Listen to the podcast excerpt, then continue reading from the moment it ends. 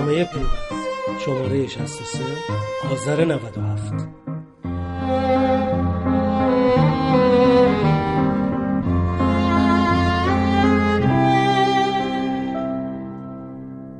رئیس سازمان فناوری اطلاعات ایران. امنیت را بهانه منفعت اقتصادی می کنند.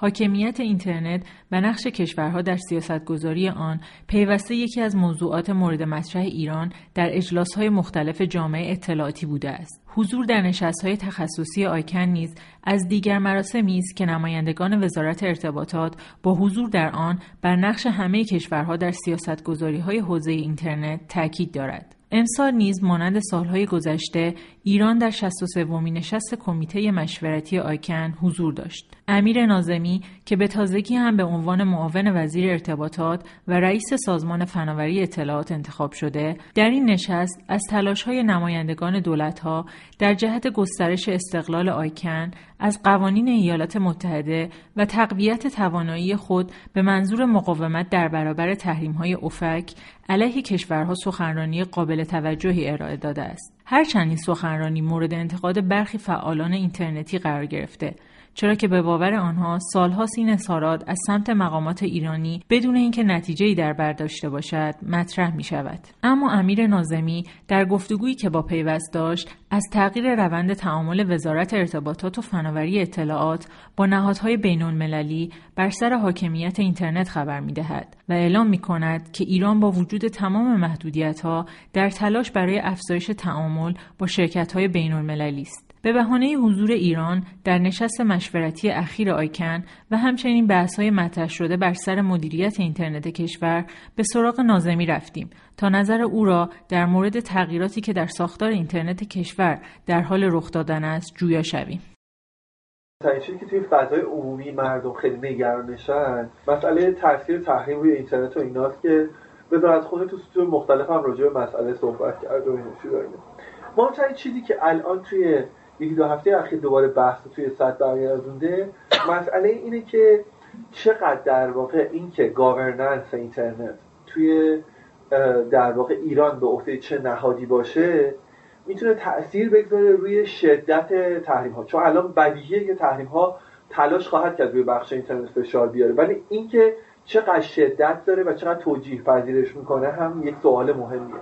به نظر چقدر اینکه راهبر اینترنت توی ایران چه کسی باشه می‌تونه تاثیر توی این داشته باشه که در حقیقت ما این رو ببینیم که اون سم میزان تهدیدات هم در مورد مسئله تحریم جدیتر بشه یا کمرنگتر بشه.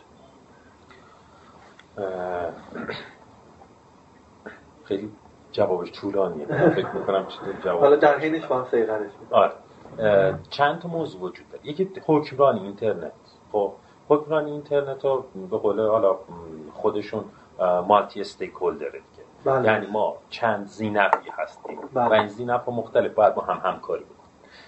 من اینجا تو پرانتز بگم یه رونده تو دنیا که ما بعد از جنگ جهانی دوم دیدیم که کشورها با همدیگه اومدن سازمان ملل رو ایجاد کردن. سازمان ملل چطوری ایجاد شد؟ بخاطر اینکه اینا بتونن با همدیگه همکاری داشته باشن. یه روند دیگه ای رو داریم می‌بینیم که از دهه 80 شروع شد. و این بود که NGO های وابسته به سازمان ملل شکل گرفت. که تو ادبیات بهش میگن اینترنشنال NGO یا INGO ها بله. و یه روند دیگه ای رو داریم می‌بینیم که به نظر من از 2010 به بعد نشانه هاش داره شکل می‌گیره. و اون مالتی استیک هولدریسم یا مالتی استیک هولدر گاورننس حکمرانی چند زینبی. حکمرانی چند زینبی. فرضش اینه. میگه دولت های امروز نه اونقدر بزرگن تو همه جای دنیا. که همه چیز تحت کنترل داشته باشن. نه اونقدر کوچکن که بی تاثیر باشن پس ما بازیگران مختلفی داریم. و اینجا دولت یکی از stake یکی از stakeholder در نه حذف میشه نه در واقع وزن بیش از حد دقیقاً نه وزن اگر مثلا ما همین الان تو سازمان های بین المللی IT جهان هم نگاه بکنیم یا ITU داریم که وابسته است به کجا؟ به سازمان ملل. درسته؟ بخش U یعنی جایی که کشورها بازیگران اصلی هستن. یه ICANN داریم که شرکت هست. اصلا زا... آیکن خودش یه شرکته مثل هر شرکت دیگه. این شرکت یه هیئت مدیره ای داره بردی داره یه سری ادوایزر گروپ هایی رو داره. دولت ها خودشون یه ادوایزری گروپ هم برای اون برد. گک که ما میگیم مخففه Government Advisory Committee. بله. که در حقیقت. حالا به موازات این NGO هم همینطور. نقش ادوایزر خودش. بنگاه های بزرگ هم همینطور. بنگاه ها بزرگ هم نقش خودش بوده. ما می‌رسیم به یه مدلی که بهش میگن penta helix حالا تو ادبیات. یعنی قبلا triple helix بود بعدا شد penta helix یعنی پنج بازیگر اصلی. پنج گانه یا در مار پیچه پنج وجهی پنج وجهی این مار پیچ پنج وجهی شامل کیاس دولت بنگاه هاست بخش پژوهش و دانشگاه اکادمی است به عبارتی NGO ها هست و مردم. حتی ما مردم از NGO ها جدا می‌کنیم بله تو این وضعیت. به خاطر چی؟ به خاطر اینکه NGO ها. خیلی موقع ها ممکنه مثلا اگر صدای بنگاه ها باشه NGO درسته؟ در مردم کاربرانی هستن بالاخره از یک تفکر و یک خط مشی خاصه من نه لزوما تفکر و خط مشی همه مردم. دقیقا. خب پس ما می‌رسیم به یه چنین ساختار که من دیروزم که تو یعنی مثلا نظام سنفی ان جی ولی یک لایه از مردم یک لایه از مردم نه مردم. بله پس ما با یه ساختار پنجگانه رو به رو خب, خب حالا توی این توضیحی که میدی دوباره سوال رو تکرار می‌کنم. اونم اینه که در واقع این که توی این در واقع پنجگانه یکی از گانه ها توی دولت از سمت دولت. چه کسی باشه آیا روی شدت تحریم ها تاثیر داره یا نه؟ حتما تاثیر داره. نکن حالا ما میایم سراغ خود وارده در حقیقت این بازی میشه. اگر ما بپذیریم که بازیگران مختلف هستن شما می‌دونید که تحریم ها اصولا نمی‌تواند مردم رو مخاطب قرار بده. اون چیزی هم که مدام ما تکرار می‌کنیم در ظاهر. در ظاهر. بله. چون در باطن که تحریم. اون چیزی که اصلا همیشه ادعای ایران بوده تو محاکم بین المللی. این بوده که شما تحریمی که داری می‌ذارید مردم رو داره تحت تاثیر قرار بده این این در حقیقت کلید واژه جدی ماست که فکر می‌کنم هممون هم اینو عقیده داریم. یعنی مثلا من حتی خودم که صحبت کردم تو ICANN نگاه کنی همه حرفم اینه. درسته شما داری میگی من دولت می‌خوام تحت تاثیر قرار بدم. ولی وقتی که تو داری اپلیکیشنی رو که به مردم سرویس میده app از App Store Google Play خارج می‌کنی کی داره ضرر می‌بینه مردم داره ضرر می‌بینن که کیفیت خب. زندگیشون خب. اگه بخوام حالا دقیق تر توی بحث برم همین اتفاقی که میفته اینه در واقع یه دایههی میاد در واقع یه طرحی میاد برای کمیسیون فرهنگی خب و از کمیسیون فرهنگی هم اتفاقا تصویب میشه میره به سمت بالا اونم اینه که توی اون در واقع نظارت بر درگاه رو واگذار می‌کنه به نیروهای مسلح درست؟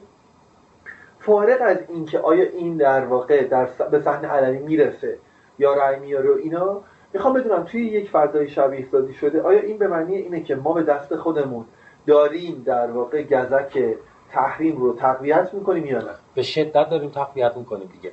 ماجرا اینه که شما ب... چرا بعضی از شرکت های ما تحریم شدن؟ شما متن دلیل تحریم رو بخونید.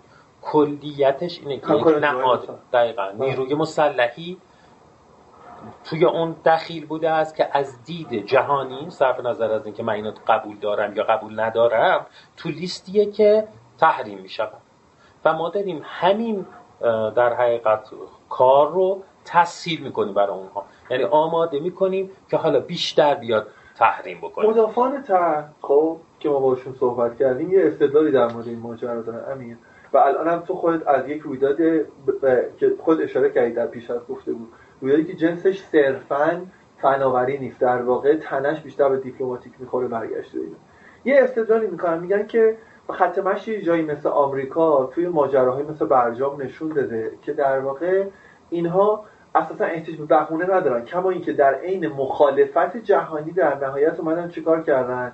و در حالی که حتی متحدان خیلی صمیمیشون هم همراهی نکردن اومدن یک طرفه قراردادی رو که یک سال پیش امضا کرده بودن نقض کردن و ازش اومدن بیرون. حتی تو دادگاه لاهم باختن. خب بازم اومدن بیرون. خب یعنی در واقع میگن که انقدر این سیستم آنچنان قلدر معابانه است خب که احتیاجی نداره به بهونه اینکه ما بهش بدیم یا نه. اونا در نهایت اگه بخوان تحریم کنن اینترنت کشور می‌کنن. فرق نمی‌کنه که نظارت یا راهبریش دست کیه. چقدر این استدلال رو قبول داری؟ من یه سوال پرسم. از بین شرکت های فولاد سازی ما چرا فقط اونهایی که سهامدارش نهادهای نظامی بوده تحریم شد خودروسازی هم همینطور. خودروسازی هم همینطور. بله. چرا خودروسازی تحریم شده از به سهامدارش نیرو نیروهای مسلح بوده؟ خب اگر این استدلال صادقه و برای همه چیز صادق باشه من الان کلی مثال نقض دارم می‌زنم که این حرف رو نقض می‌کنه. خب این کنم یه چیز دیگه دقیقا. حالا دورو بگو. چون یه چیز دیگه هم اینه که موضوع فقط آمریکا نیست توی این ماجرا. ما داریم راجع جامعه جهانی هم داریم صحبت می‌کنیم. موضوع دوم اینه که اینترنت یه تفاوت جدی با خودرو با صنایع مدیوم تک داره و, و low tech توی اون صنایع ما شرکت بزرگی داریم و قدرت توزیع یافته نیست. یعنی شما یه سری بازیگرانی داریم که سهم بالای از بازار رو دارن. تو همه حوزه تو حوزه های tech هم نمیگم اینجوری نیست خیلی اینجوریه. مثلا تو حوزه OS نگاه بکنیم operation system ها. یه ماکروسافتی داریم یه درصد بالای از کل OS رو در اختیار درست بله. یعنی یه انحصار.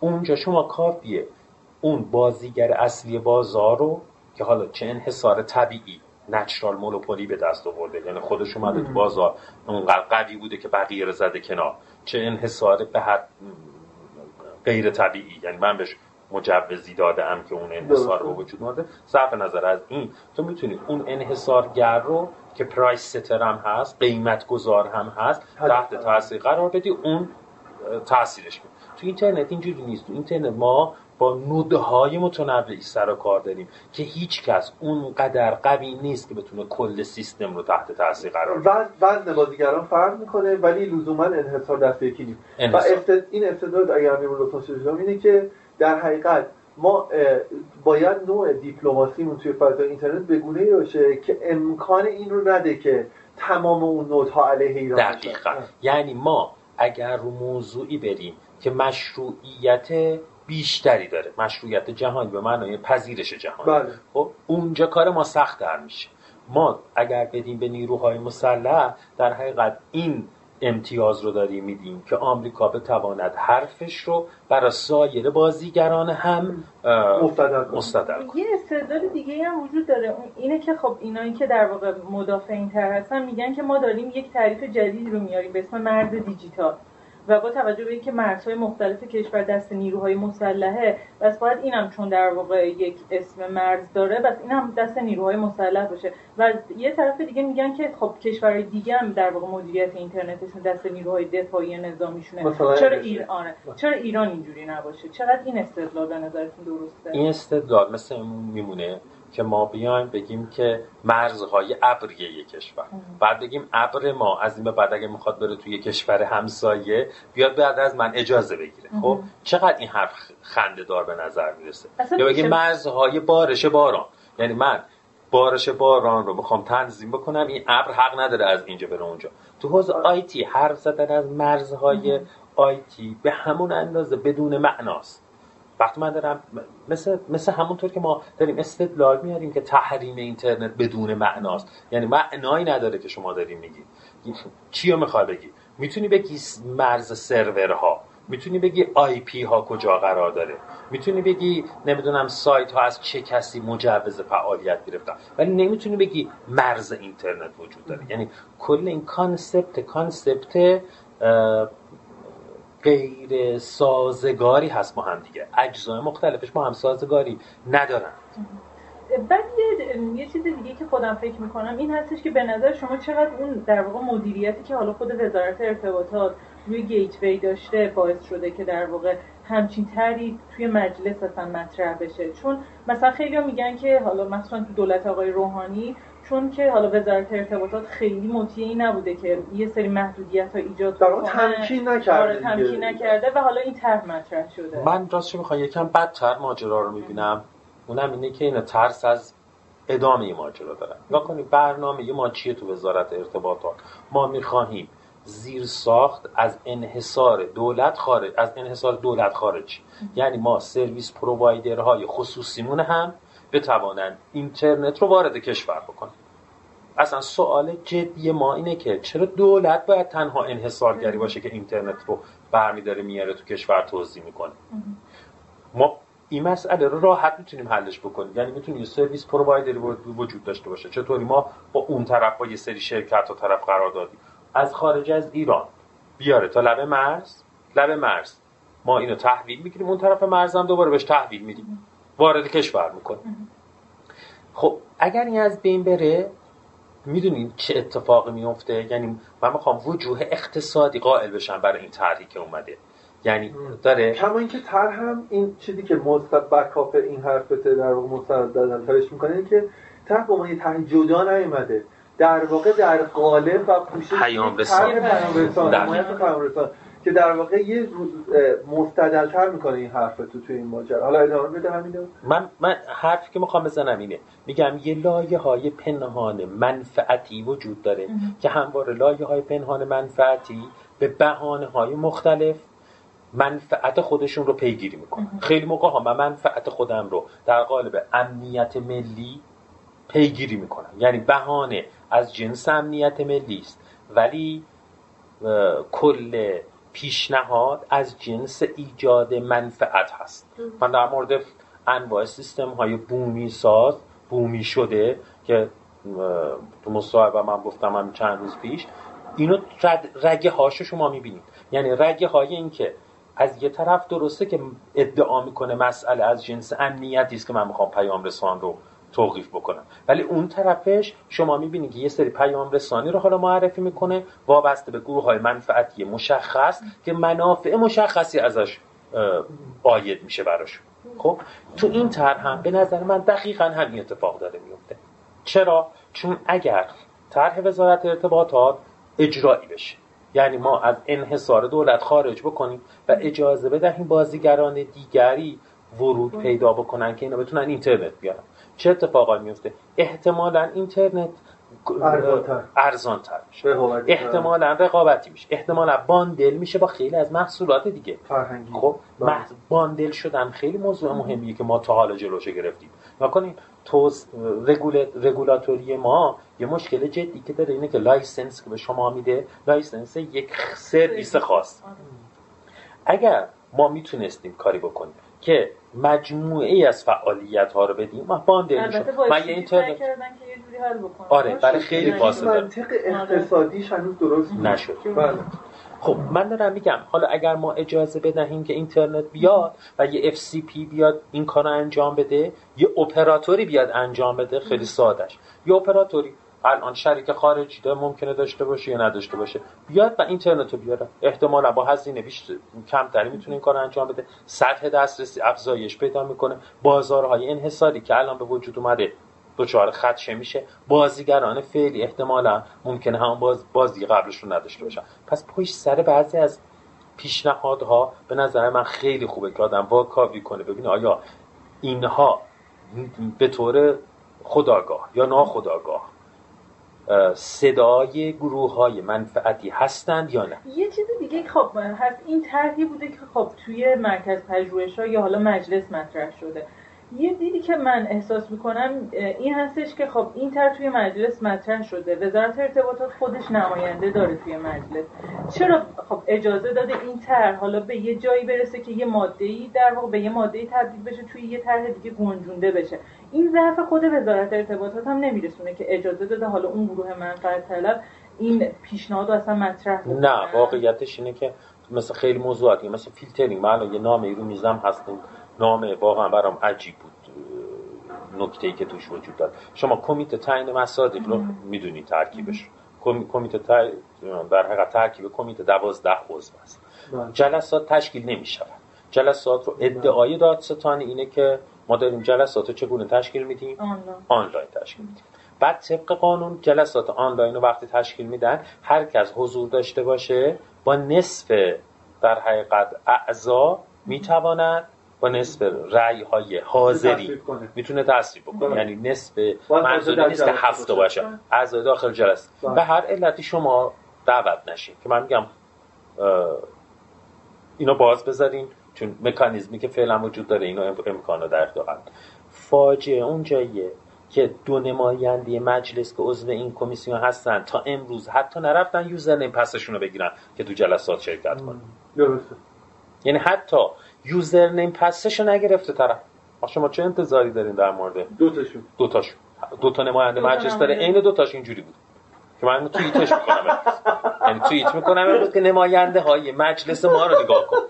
خب ولی تو اون جل... یعنی خود آقای مومن نصب که صحبت می‌کردیم می‌گفتن تو اون جلساتی که حالا مشورتی بوده می‌خواستن نظر بدن در مورد اون ماده خود وزارت ارتباطات هم موافق بوده یعنی نظر مخالفی نداشته یا حتی این صحبت از طرف آقای فتایی مطرح شده که ما از خودمون هستش که در واقع مدیریت مدیریت از ما بگیرن. از ما بگیرن و واقعا نظارت در واقع از ما بگیرن. این حرف این حرفا که خیلی خوبه که سند ارائه کنه در موردش ولی ساختار خواهش می‌کنم هیچ چیز قطعش روشه ما یه نماینده داریم تو مجلس. نماینده تنظیم کننده روابط نمایندگان مجلس هست. با وزارت خونه. نه ایشون نمی‌تواند. نمی‌تونم. نه اصلا نمی‌تواند اصلا نمی‌تواند تخصصی نیست. یعنی ایشان نمی‌تواند نظر تخصص اونجا بده. اساسا همه دستگاه هم همینطوره. شما وقتی نماینده دارین توی دستگاه دیگه اون نماینده ارتباطات شما رو ایجاد می‌کنه. نه اینکه نظر تخصصی خودش رو اونجا بگه. مگه اصلا میشه یه آدمی داشته باشیم که متخصص همه اینها باشه در مورد همه اینها بتونه مثلا فضایی هم میشه پس انتظار داشته باشیم حرف بزنه. نمی‌دونم پیام رسانه میشه حرف بزنه اینترنت هم میشه حرف بزنه. این که اصلا نقض قرضه یعنی ایشون اگر داره این حرفو می‌زنه که اصلا کلیت ماهیت یعنی مجلس رو مشورتی مرکز پژوهش هم همین نماینده در واقع وزارت خونه نه نه. نماینده اگر مرکز پژوهشی با مرکز پژوهش باشه بسته به دعوتی که انجام میده نماینده معرفی میشه خب؟ حالا این تکنیک های دولت دیگه که شما می‌تونی برای یک کسی بفرستین که نماینده نامرتبط معرفی بکنه ما تو خود دولت هم عجیبه همینی که دارین میگین تو راستای سوال سونیتا خود مرکز پژوهش‌های مجلس یه بخشایش مخالف این طرح دقیقاً. الان تلاش می‌کنن که برگردوننش خب یعنی کمیسیون مرتبط یعنی کمیسیون فناوری اطلاعات مخالفه. خب. چطوری هم چیزی ممکنه اساسا؟ ولی کمیسیون فرهنگی به شدت دنبال اینه که در بشه. خب کمیسیون. خب به همون نسبت ممکنه که من وقتی ایشون میگه مرادش از مرکز پژوهش هاست ممکنه ما به ازایش دفتر فرهنگی هم داره میگه. یعنی اینو باید ردیابی بکنیم که ببینیم چی، چه کسی رو داره میگه. من بعید می‌دونم کلیت ماجرا رو. ولی خیلی هم دوست دارم بگن دقیقا چی بوده کی گفته. مستنداتش ارائه بدم خیلی آدم راحت شما میگی که مرکز پژوهش مخالف به کلا؟ من نمیگم. من میگم می‌دونم دفتر فناوریش مخالفه. آره دفتر فناوری. دفتر فرهنگی شاید موافق بوده. من اونم حتی آره. اطلاع ندارم. این اینم یه موضوع دیگه ای داره استدلال ذاتا جنس امنیتیه کما اینکه حالا به این موضوع هم جواب بدین که تو سوال خانم فرافور بود. این که گفتن جاهای دیگه دنیای نهادی دارن که در واقع این نظر ارتششون داره روی این موضوع نظارت می‌کنه. خب؟ من البته این این رو شما مستنداتی پیدا کردیم برای خب همین یه ما فقط ادعای آقایون رو شنید و مثلا اولین استدلالش خب در یک تنز البته تاریخی NSA دیگه. خب همین دیگه اون اصلا قابل مقایسه نیست. اون اصلا وظیفش این نیست. بعد اگه بخواین اونو ملاحظه قرار بدیم پس بعد سایر اجزاش هم قرار بدیم پس نمی‌دونم رود سروری هم که دست بخش خصوصیه نمی‌دونم فیب کشی هم که دست بخش خصوصیه نمی‌دونم. اصلا این یعنی این حرف که اصلا هیچ این که اصلا یه قیاس دیگه است. یه چیز دیگه رو به یه چیز دیگه داره رفت بود ما نه ما که در اینکه اتحاد دوست داریم مرکز پژوهش مجلس رو پیدا کنیم دستگاه موسیقی موافقه راجع ماجرا. اینه که به ما مستندات این که خب کار آره، پژوهشیش انجام شده رو به ما منم ندید آره. خب. یعنی این خیلی نکته جالبیه که ما هم همین چیزو ندید ببین اگه یه بخوام برگردمش تو ترک یعنی وارو نشه بیشتر دیدیم واسه شما ولی من الان آره. شما باز دارم من میگه خب مستنداتش ارائه بده دیگه؟ آره. من مستنداتی ندارم. ما شاهد شخصی ما دارم میگم. اگه اونا مستنداتی جمع کردن ارائه بدن که همچین چیزی. یه چیز دیگه که به نظر برمیگرده تو ترک مصاحبه اینه که حالا فارغ از مسئله تحریم و همه این چیزا اگه یکی از اون در واقع پنتاهلیکسه یکی از استیکهولدرها توی این ماجرا بره توی یه نهاد دولتی نیمه دولتی بخشید نیروهای مسلح یا هر چیز دیگه ای آیا این تأثیری توی مسئله ارتباط ما با آیکن نهایت بین المللی هم داره یا نه؟ در واقع آیا تاثیر خواهد داشت توی اینکه ما مثلا چجوری با WSIS صحبت می‌کنیم توی آیکن صحبت می‌کنیم این چیزا اینا؟ چون دقت کنید چیزی که اونو دائما میگن و خیلی استدلال کار شده ایه روش از سمت تیمی که اونو تدوین کرده امیر اینه که میگن که وزارت راه فرودگاهو داره. ما اون چک سپاهی متوجهی؟ میگه این دوتا با هم تداخلی ندارن توی این ماجرا. میگه اینجا وزارت ارتباطات چیه؟ اون فرودگاه هست صاحب در واقع مدیریت اینترنت باقی میمونه. من می‌خوام گیت خودم بذارم اونجا قبل از پرواز هواپیما. من سوال دارم تو برق چی؟ چرا من با هواپیما مقایسه می‌کنم هواپیما داره کالا میاد میگه خب آره. برق هم تبادل ما شبکه داره. گاز چی؟ نیرو مسلح الان گاز داره تبادل می‌کنه. شما میگید اصلا این مهم concept نگاه کردن به اینترنت کشوره آره. یعنی یعنی میگم مثلا یه عینکی زده به چشمش که چرا من با زیر ساخت؟ برمیداره می‌بره تو اون category قرار میده. چرا تو category تبادل برق نگاه نمی‌کنه که یه حق مسلمه یعنی یه آره. حق رفاهی اولیه. همون حرف که نمیشم یعنی ما هنوز نفهمیدیم که این جزء کالاهای اساسی است. موضوع که می‌خوام حرف بزنم در موردش اینه. کنید هنوز یک پیش فرضی وجود داره که اینترنت رو داره یه چیز فانتزی بهش نگاه خب؟ من سوالم از اون اینه. مگه تو برق شما پستای برق رو کنترل می‌کنیم ما برق داریم با کشورهای مختلف میدیم و می‌گیریم دیگه. گاز. با ترکیه ترکمن اسلامی خب شد به خاطر اینکه اون محتوایی جابجا نمیشه اونجا. یه سرویسی جابجا سرویس دیگه ما اینترنت ها همین اتفاقا دارم میگم شما اینترنت رو بعد از محتوا جدا بکنید اینترنت زیر ساخته مثل برقه که این سوال اتفاقا از آقای مومن نصر پرسیدم. بهش آقای مومن نصر گفتم که و اصلا یه چیز دیگه هم که ازش پرسیدم این بود که چجوری این اومده یه چیزی به این مهمی اومده تحت قالب پیام رسان ها خب؟ که آقای مومن نصر در جواب گفتن که اگه متن بخونی که متن خوندم درست میگه. میگه میگه منظورمون کل اینترنته و پیام رسان اسمیه که براش گذاشتیم خب؟ گفته هر چیزی که پیامی رو جابجا می‌کنه تو اینترنت مثلا ایمیل شما یه جور پیام رسانه. نمی‌دونم. مثلا هر جور سرویس OTT در واقع یه جور پیام رسانه. گفتن که همچی چیزی به حساب میاد. و نکتهش اینه که من گفتم خب اون چیزی که شما میگه از امنیتیه ولی NSA مثلا دیدگاه محتوایی نداره. شما دیدگاه محتوایی دارین راجع ماجرا اینا که ایشون گفتن که اینو قسمتی از حربه امنیتی دشمن می‌دونن.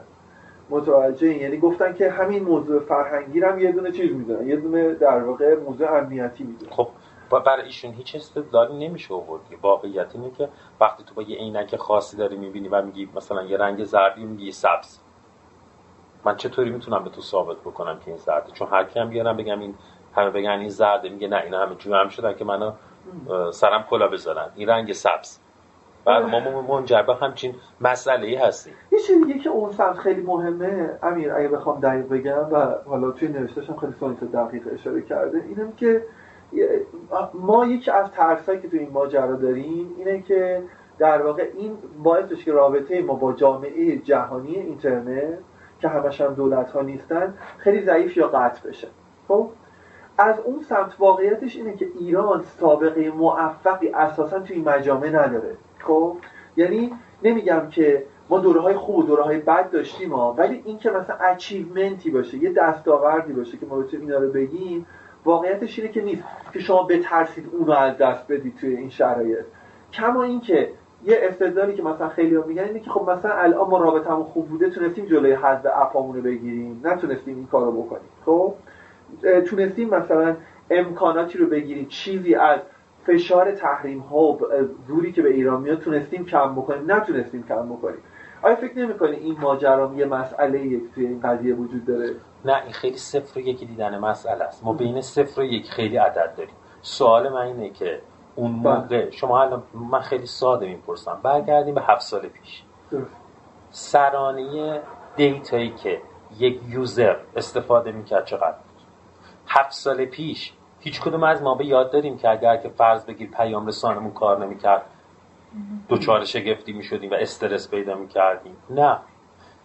هفت سال پیش چقدر تراکنش داشت انجام می‌شد رو بستره؟ حتی بین دولت. خب؟ حالا بلافاصله اون دوستان ممکنه استدلالا بیارن که نه اگه ما هم بودیم همینقدر رشد پیدا می‌کنن خب خیلی فاس یه معیار دیگه وجود داره. شما خودتون رو با سطح متوسط جهانی مقایسه بکنید شکاف اونشو میده دیگه. هفت سال پیش این شکاف خیلی زیاد بوده و الان که داریم حرف می‌زنیم این شکاف خیلی کم. در حداقل در حیطه دسترسی به داده. یعنی البته معانی ضمنی شناس یک شما literature literacy سواد اینترنتی داری یعنی یه تعداد زیاده affordability داری می‌تونی از پول پس در حقیقت هزینه هاشم بر بیارید. access هم داری سه تا مؤلفه هست که با هم باید جمع بشه یعنی یک user من بتواند استفاده کنه. دو بتواند پولش رو پرداخت بکنه. سه امکان دسترسی هم وجود داشته باشه اگر ما خودمون رو با دنیا مقایسه بکنیم. یعنی میزان سرانه در حقیقت دیتایی که کاربران استفاده می‌کنن و ضریب نفوذ اینترنت. خیلی شاخص های مشخص. اون ضریب نفوذ اینترنت با دور ترکیب اینا رو داره نشون میده دیگه. یاد این بوده که پولش رو می‌تونسته پرداخت بکنه سوادش رو داشته و امکان دسترسی هم وجود داشته باشه. خب این شکاف کمتر شده از هفت سال پیش. اگر صفر رو یکی نگاه بکنیم بله همه کار رو نتونسته انجام بده. ولی جلو خیلی کار هم گرفته. خیلی از شکافم کم کرده. ببینید خب مثلا تحریما که مثلا مال امروز و دیروز نیست. سالهاست ما تحریم داریم و در واقع یه بحث در واقع اون بحث فناوریش خب مربوط به همون حذف اپلیکیشن از اپ میشه که خودتون هم اشاره کردید. شما میگید ما اعلام می‌کنیم که آقا شما که دارید اپا رو حذف می‌کنید این داره به مردم ضربه می‌زنه. سال گذشته خب آقای جهرمی گفتن من اینو پیگیری می‌کنم در واقع اون داستان حذف اپای ایرانی رو ولی عملا به نتیجه نرسید. خب این نشون نمیده که خب تعامل شما با اون جامعه حالا فناوری جامعه اطلاعاتی خیلی ضعیفه و اون تأثیری که در واقع شما خودتون دارید میگید واقعا ندارید توی اون هیته.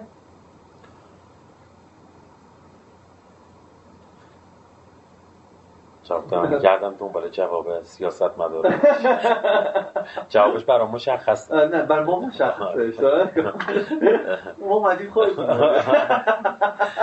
جواب خیلی سادش اینه که می‌دونید احساس کنم یه جور تکرار مکررات شما آره. میرید یه سری صحبت ها رو می‌کنید ولی عملا تأثیری نداره. یعنی فرمالیته فرمالیته است یه قسمت داشت آره یه قسمت داشت نه. ما همین امروز مثلا مثال مثال. بزنی از چین مثال بزنم خیلی راحت یه زمانی چین سوالش این که ویندوزی که من دارم استفاده می‌کنم بک دور داره یا نداره؟ سوال جدیه دیگه برای امنیت. ما هم همین سوال داریم. چین جوابی که می‌تونست بهش بده یک مسئله بود عین ما. گزینش. بدم سیستم عامل ملی درست بکن ولی چین این کارو نکرد. چون می‌دونست این کار کار اشتباهه. چون سیستم عاملی که تعداد یوزر مشخص کم داشته باشد معانی نشینه شما باید یاد بگیره آره، توسعه پیدا نمی‌کنه. به اسکیل مناسب کاربر نمی‌رسه که بتونه خودش رو رشد بده و هزاران در عوض اومد چیکار کرد؟ اومد با ماکروسافت شروع کرد به رایزنی نهایتا کد ویندوز رو گرفت از ماکروسافت یه NDA با یعنی یک دولت با یک شرکت NDA امضا کرد نان دیسکلوجر اگریمنتی که به شرکت های تجاریش نمیده. ولی تونست بک دور چک کن هزینهش هم داد. به ظاهر ویندوزی یه قیمت پولی داد و تونست استفاده. گوگل در نظر بگیریم. باز دوره تو همون چی؟ قبل از اینکه بایدو بیاد. همین موزلات وجود داشت. اومد مذاکره کرد دولت چین. باز دوباره امتیازات یا خواسته هایی داشت و اون خواسته ها رو ممکن بود دولت چین قبول نکنه. نهایت رسید به اینکه بله. حالا اسکیلش هم دارم. میرم یه سرچ انجین می‌زنم. ما اساسا راه اول هیچ وقت تست نکردیم. خب همون دیگه. و هیچ وقت به ما اجازه تست داده نشده. آیا به من اجازه تست داده میشه؟ من برم رای زنی بکنم. فردا میرم رای زنی با گوگل با فیسبوک می‌تونم رای زنی کنم؟ خب بس شما راه اصلی رو راه راهی که دنیا داره استفاده می‌کنه رو ابتدا میبندی بعد میگی چه راه حلی وجود داره؟ راه حل همونه که دقیقا. صحبتی که من تو اجلاس مثلا آیکن می‌کنید چرا هیچ تأثیری اونجا شرکت ها نیست. اجلاس آیکن صرفا و صرفا. روی حکمرانی اینترنت DNS و دامین ها تاپ لول دامین ها به اینها می‌پردازه ما با شرکت ها نداشتیم راه حلی. خب و همه کشورها. اونجا ارائه بشه که در واقع این مشکلات تحریمی که با شرکت ها داریم حل بشه؟ شروع کردیم. چون تو دستور کار اونها نیست. چون معزل بقیه کشورها نیست. خیلی صادقانه شو بخوام بگم. این معزل منه. موزل بقیه کشورها نیست. این نهادها شکل می‌گیره برای چالش های جهانی. این چالش که برای همه کشور تاثیر مثبتی داشته باشه ولی تاثیر ماندگاری نداره. آره. و همه کشورها اینا کنید یه استدلال خیلی موقع ها نمی‌دونم تو ذهن بعضی آدم وجود داره که خیال می‌کنن. همه کشورهای دیگه نوکر آمریکا خب؟ نه. هر کشور منافع به خودش داره. برجام در واقع اینو نشون داد. هر کشوری منافع ملی خودشو داره قوانین خودشو داره فرهنگ خودشو داره موارد بومی خودش رو داره. فقط توی بستر جهانی امکانی وجود داره که با هم رایزنی بکنن و هر روز شما ببینین عوض میشه. یا شما همین جی دی پی آر صیانت از داده ها رو. دقت بکنید هر بار یه اتفاق تو دنیا میفته تغییراتی اتفاق میفته چی جزء GDPR هست چی جزء GDPR نیست. آیا مثلا فرض همین الان خیلی مثال جالبش هست تو مدل جدید که آیا WHOIS domain ها جزء privacy حساب می شود یا نه؟ خب. خب. یا تو GDPR که بعدش ماجرای کوکی ها اومد شما الان که هر سایتی میدین انقدر صفحتون آره، گرفته میشه که آره دیگه GDPR مال اروپا ولی میان یه سری کشور به یه چیزی می‌رسن بعد GDPR میگه. نکته جالب اینه که بعد یه عالم کشور دیگه هم حتی آمریکا میاد اونو میپذیره. بله. خب یعنی ما بازی های جهانی گذاشتیم کنار. منطق جهانی رو خیال می‌کنیم خودمون فقط همین یه درصد دنیا می‌خواد همه مسائل حل بکنه. نه تا زمانی که متوجه نشیم که هر کشوری هم عین ما مسائل خودشو داره. مثلا خط و زبان که داریم میگیم فقط خط زبان فارسی که نیست. شما ژاپن برید چین برید اروپا برید. اونها مسئله خط و زبان خودشونو دارن. چرا خیال می‌کنیم فقط مال ماست؟ امنیت. اونها مسائل امنیت خودشونو دارن. این استدلال که ما با بقیه فرق داریم به نظر من خیلی جاها میگم همواره. ولی میگم اغلب جاها یه کلاه برداریه به این معنا که این رو بهونه می‌کنه برای اینکه بره سراغ روش هایی که یا منفعتی گروهی رو تعمین می‌کنه یا آزمون نشده است. خیلی ساده ترش که بخوام بگم. یعنی این, این روش که ایشون داره میگه آزمون نشده است. من میپذیرم. یه سری موزلاتی وجود داره. مثلا حتی تو سرچ انجین موزل وجود داره. اوکی؟ من بعضی چیزا رو دوست ندارم معرفی بشود. بله. خب این فقط مال من نیست. خیلی کشور این موزه رو داشتن. رفتن اول از همه رایزنی کردن با. ما اینو این اول از همه رو باید بپذیریم که ما هم اول از همه باید بریم این کارو خب در مورد پیام رسانم همینطور. خیلی کشور رایزنی کردن خیلی ها موفق نشدن. خیلی ها موفق شدن. نمیگم همه موفق شدن. یه عالم کشور هست دنیا الان شما برین. حتی واتساپ هم فیلتر خب یه عالم کشور هست که گوگل فیلتره. شما چین رفتین یه کشور یه میلیارد خورده جمعیت. گوگل فیلتر. درسته؟ اصلا کلی کشور تو خاور میانه خودشون سری سانسورا رو اعمال می‌کنن. دقیقا. ولی شما یکی اینکه بعد با جهان با زبان جهانی سخن. حتی اگر شما می‌خواین یه چیزی رو محکوم بکنین نمی‌تونین برین اینترنت رو قطع بکنین محکوم کنین یا راه محکوم کردنش این نیست که برین کامنت بزنین زیر صفحه اینستاگرام طرف. راه محکومیتش مشخصه تو دنیا. شما یه روش های حقوقی دارین میرین جلو. میگین بعضی جا به نتیجه نرسیده مسلما. بعضی جا به نتیجه رسید. بعضی جا به نتیجه نرسید. همونطور که زیر صفحه اینستاگرام طرف ناسزا گفتن همه زمان نتیجه نمی‌رسید. مگه به نتیجه رسیده اون کار؟ خب ولی ما باید تست بکنیم ما باید رایزنی بکنیم با این شرکت های بزرگ. خیلی خیلی خیلی جدی میگم این حرفا. و باید حرف هامون رو در قالب حرف های حقوق بین الملل هم بزنیم. یعنی اگر من قرار هست با گوگل هم حرف بزنم بگم یک دو سه چهار اینا نباید تو search بیاد باید با قوانین بین الملل هم حرف بزنم.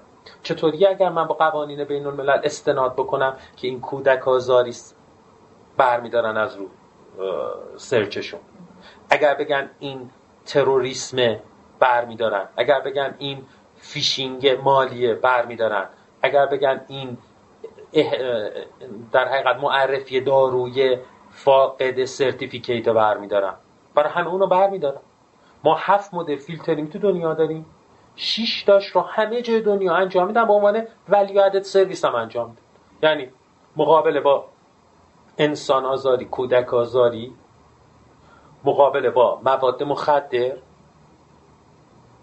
فیشینگ های مالی اقتصادی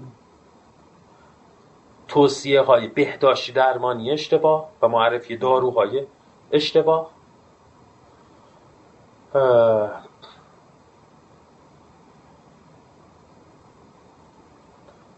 میل به یعنی تشویق به خودکشی یا آزار رساندن به دیگران.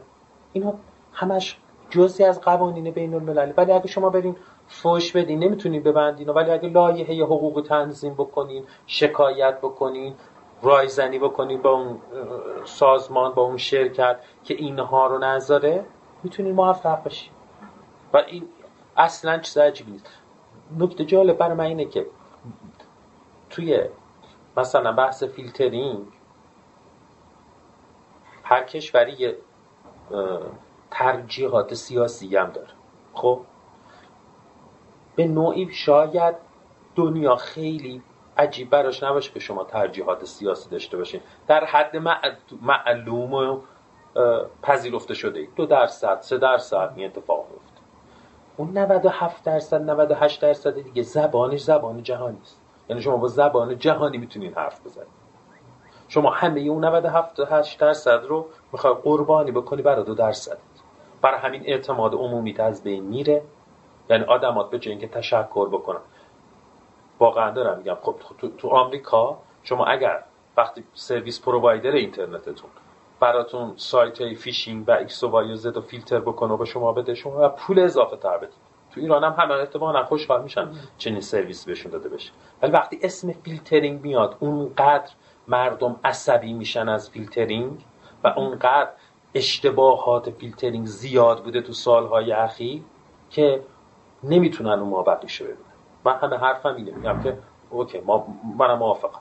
شروع بکنیم ولی همون راه و رویه که همه جا دنیا داره. ابتدا شروع بکنیم. رایزنی کردن ابتدا ابتنا بکنیم. بر پایه حقوق بین الملل با حقوق بین المللی کسی مشکل من یه مورد دیگه بگم و من بحثی ندارم بعدش. خب اون اینه که کل این ماجرا در یه لفافه مطرح شد که خود جلوتر بهش صحبت کردیم به نام حمایت از پیام های بومی.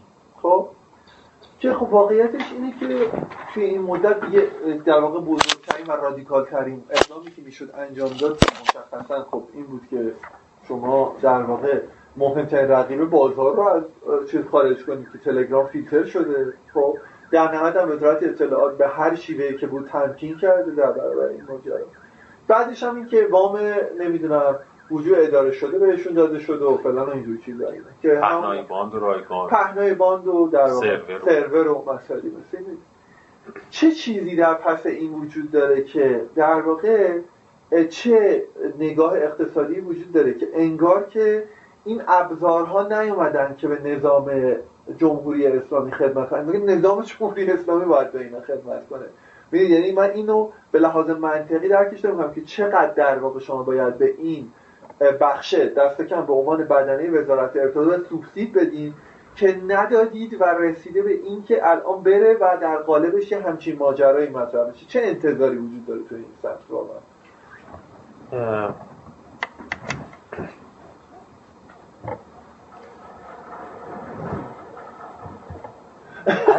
همین دیگه. مثلا اینه که چطوری آدم بگه. ماجرا واقع اینه که به نظر من عدم آگاهی بزرگترین معزلی که رنج می‌بره نظام سیاست گذاری تو ایران. به این معنا که ما باز دوباره به خاطر منافع روی حساسیت های امنیتی فرهنگی سوار میشیم. یعنی یه سری آدم سودجو وجود دارن که اینها منفعتی دارن به واسطه منفعت خودشون میان. تحریک یعنی برای یه دستمال کل قیصریه رو با آتیش میاد تحریک می‌کنه. در حقیقت کسی که حساسیت های فرهنگی یا امنیتی داره و از اون طریق سو استفاده خودشون می‌کنه. از همون روز اول در زمینه پیام رسان ها ما مجموعی از استدلال ها داشتیم که می‌گفتیم آسیب های امنیتی بیش از آسیب امنیتی پیام رسان. یعنی آسیب امنیتی که امروز داریم می‌بینیم عین اینو پیش بینی شده از نامه شده و قبل از فیلترینگ داده شده به مراجع زیست ما دقیقا پیش بینی همون درست داریم پیش بینی یکی اون بود که مردم شروع می‌کنن به فیلتر شکن نصب کرد و فیلتر شکن اسباب جاسوسی گوشی هاست. شما می‌بینید عینا همین اتفاق افتاد. بله. الان چقدر رو هر گوشی خودشون اعلام کردن 12 میلیون نفر دارن از VPN اصلا شما به شما همون ایامی رفتین تو marketplace های بزرگ app store ای بزرگ برای ایران سرچ می‌کردیم بیشتر این شد یک تا چهل مثلا 35 داشت VPN. خب پس شما مشکل امنیتی ادعا می‌شد که ما مشکل در حقیقت عدم احاطه روی پیام ها رو خب یه قسمتی از پیام ها که اساسا نباید خونده بشه نباید در حقیقت روشون اعمال نفوذ باشه. سوالم اینه که وقتی شما این از بین می‌بری کجا میره؟ محو میشه از تو عالم. خب میره توی ابزار دیگه. میره توی سرویس دیگه. از بین که نمیره اون معضلی که شما دارین که. خب که نرفت. که نرفت. این هم مثل روز برامون روشن سوم موضوع که اعتمادش از, از دست میده. یه مثال قشنگی وجود داره. خیلی دارم بنویسن در مورد. فون نویم جان فون نویمان که game theory رو راه انداخت و بیسیک اولین زبان برنامه نویسی فون نویمان جزو آدمایی بود که در حقیقت develop کرد زبان بیسیک رو. فون نویمان یه ریاضیدانی بود که توی پروژه منهتن دسترسی داشت به جاهای مختلف پروژه بمب بله. 1945 آخر جنگ جهانی بمب اتم رو آزمایش می‌کنه آمریکا و فکر نمی‌کرد شوروی به این زودی ها به بمب اتم دست پیدا کنه. 1949 آمریکا شوروی ها اولین بمب اتمی خودشون رو تست می‌کنه. شب شورای امنیت آمریکا تشکیل جلسه. و سوال یه سوال خیلی جالبه. موضع آمریکا چی باشه در مقابل این تست؟ یادمون نره تست رو انجام داده شوروی ولی هنوز اعلام رسمی نکرده. آمریکا یا از طریق سنجش از دور در حقیقت هوایی و جابجایی باد تونستن اینو شناسایی بکنن. یعنی الان آمریکا یا می‌دونن که اون تست کرده ولی خود شوروی یا اعلام نکردن که این تست انجام شده شورای امنیتی آمریکا تصمیم می‌گیره که خودش اعلام بکنه این موضوع. چرا؟ و به این استدلال چقدر جالب. میگه به هر طریق شوروی این کار انجام بده. اگر من اعلام نکنم و دشمن من اعلام بکن. مردم من میترسن. اعتمادشون از دست میدن به من. و توی یه جنگ هیچ چیز مهمتر از اعتماد داشتن نیست. اگر قرار باشه من به جنگم بمب اتم که در هر صورت اون داره که مهمه که اعتماد به من داشته باشه. درست. و حرفی که می‌زنه به نظر من حرف قشنگی است برای همین که آمریکا پیش دستان خودش اعلام می‌کنه که شوروی داره بمب اتم شده. ولی نگران نباشین. ما داریم. ما داریم. ما این کارو می‌کنیم. داریم. ما اونو داریم از دست میدیم. چیزی که دارین از دست میدین اعتماد عمومیه. تو با فیلترینگ که داری فیلتر می‌کنی تلگرام رو و بعد مردم استفاده می‌کنن داری اعتماد عمومی به خودت از دست میدی. وقتی یه کشور اعتماد عمومی نداره همه چیزشو داره از دست میده. و روز به روز ما داریم از اعتماد عمومی خرج می‌کنیم با تصمیمات اشتباه هر تصمیم اشتباهی یعنی کاهش اعتماد عمومی. و اعتماد عمومی یه حدی داره دیگه. از یه حدی کمتر نمی‌تونی بکنی.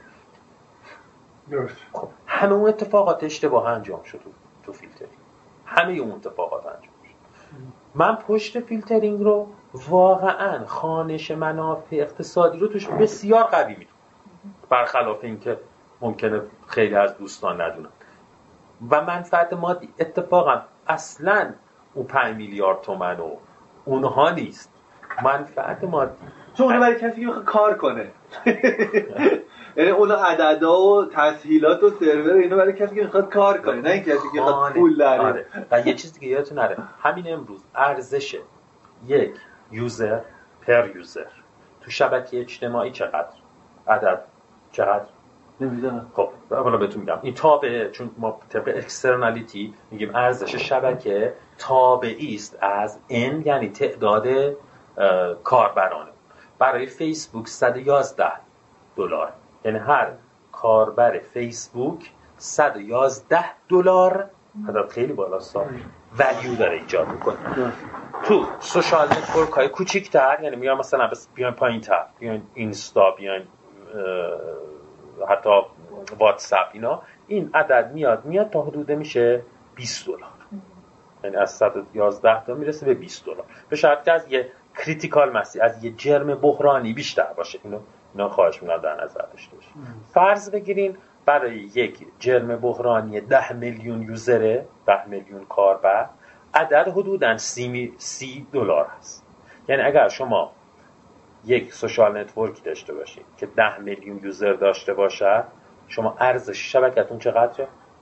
300 میلیون دلار. حالا مقایسش بکنیم با 5 میلیارد تومان هیچی نیست. ارزش شبکه 300 میلیون دلاری چه اگه تو بخوای بفروشی. چه بخوای روش marketplace تشکیل بدی. چه بخوای روش تراکنش مالی داشته باشی. چه wallet روش تعریف بکنه. همه business model ایی که وجود داره برای چیز شما ببینیم که چه درآمد زیادی میشه. خب؟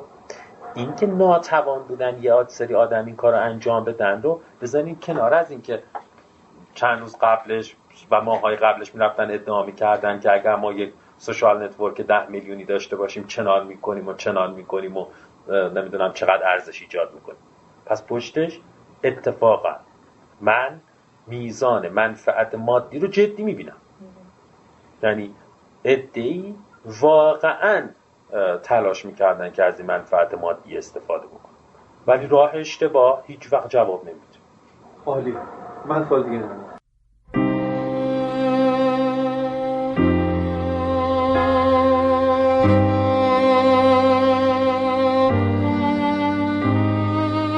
ماهنامه پیوست. شماره 63 آذر 97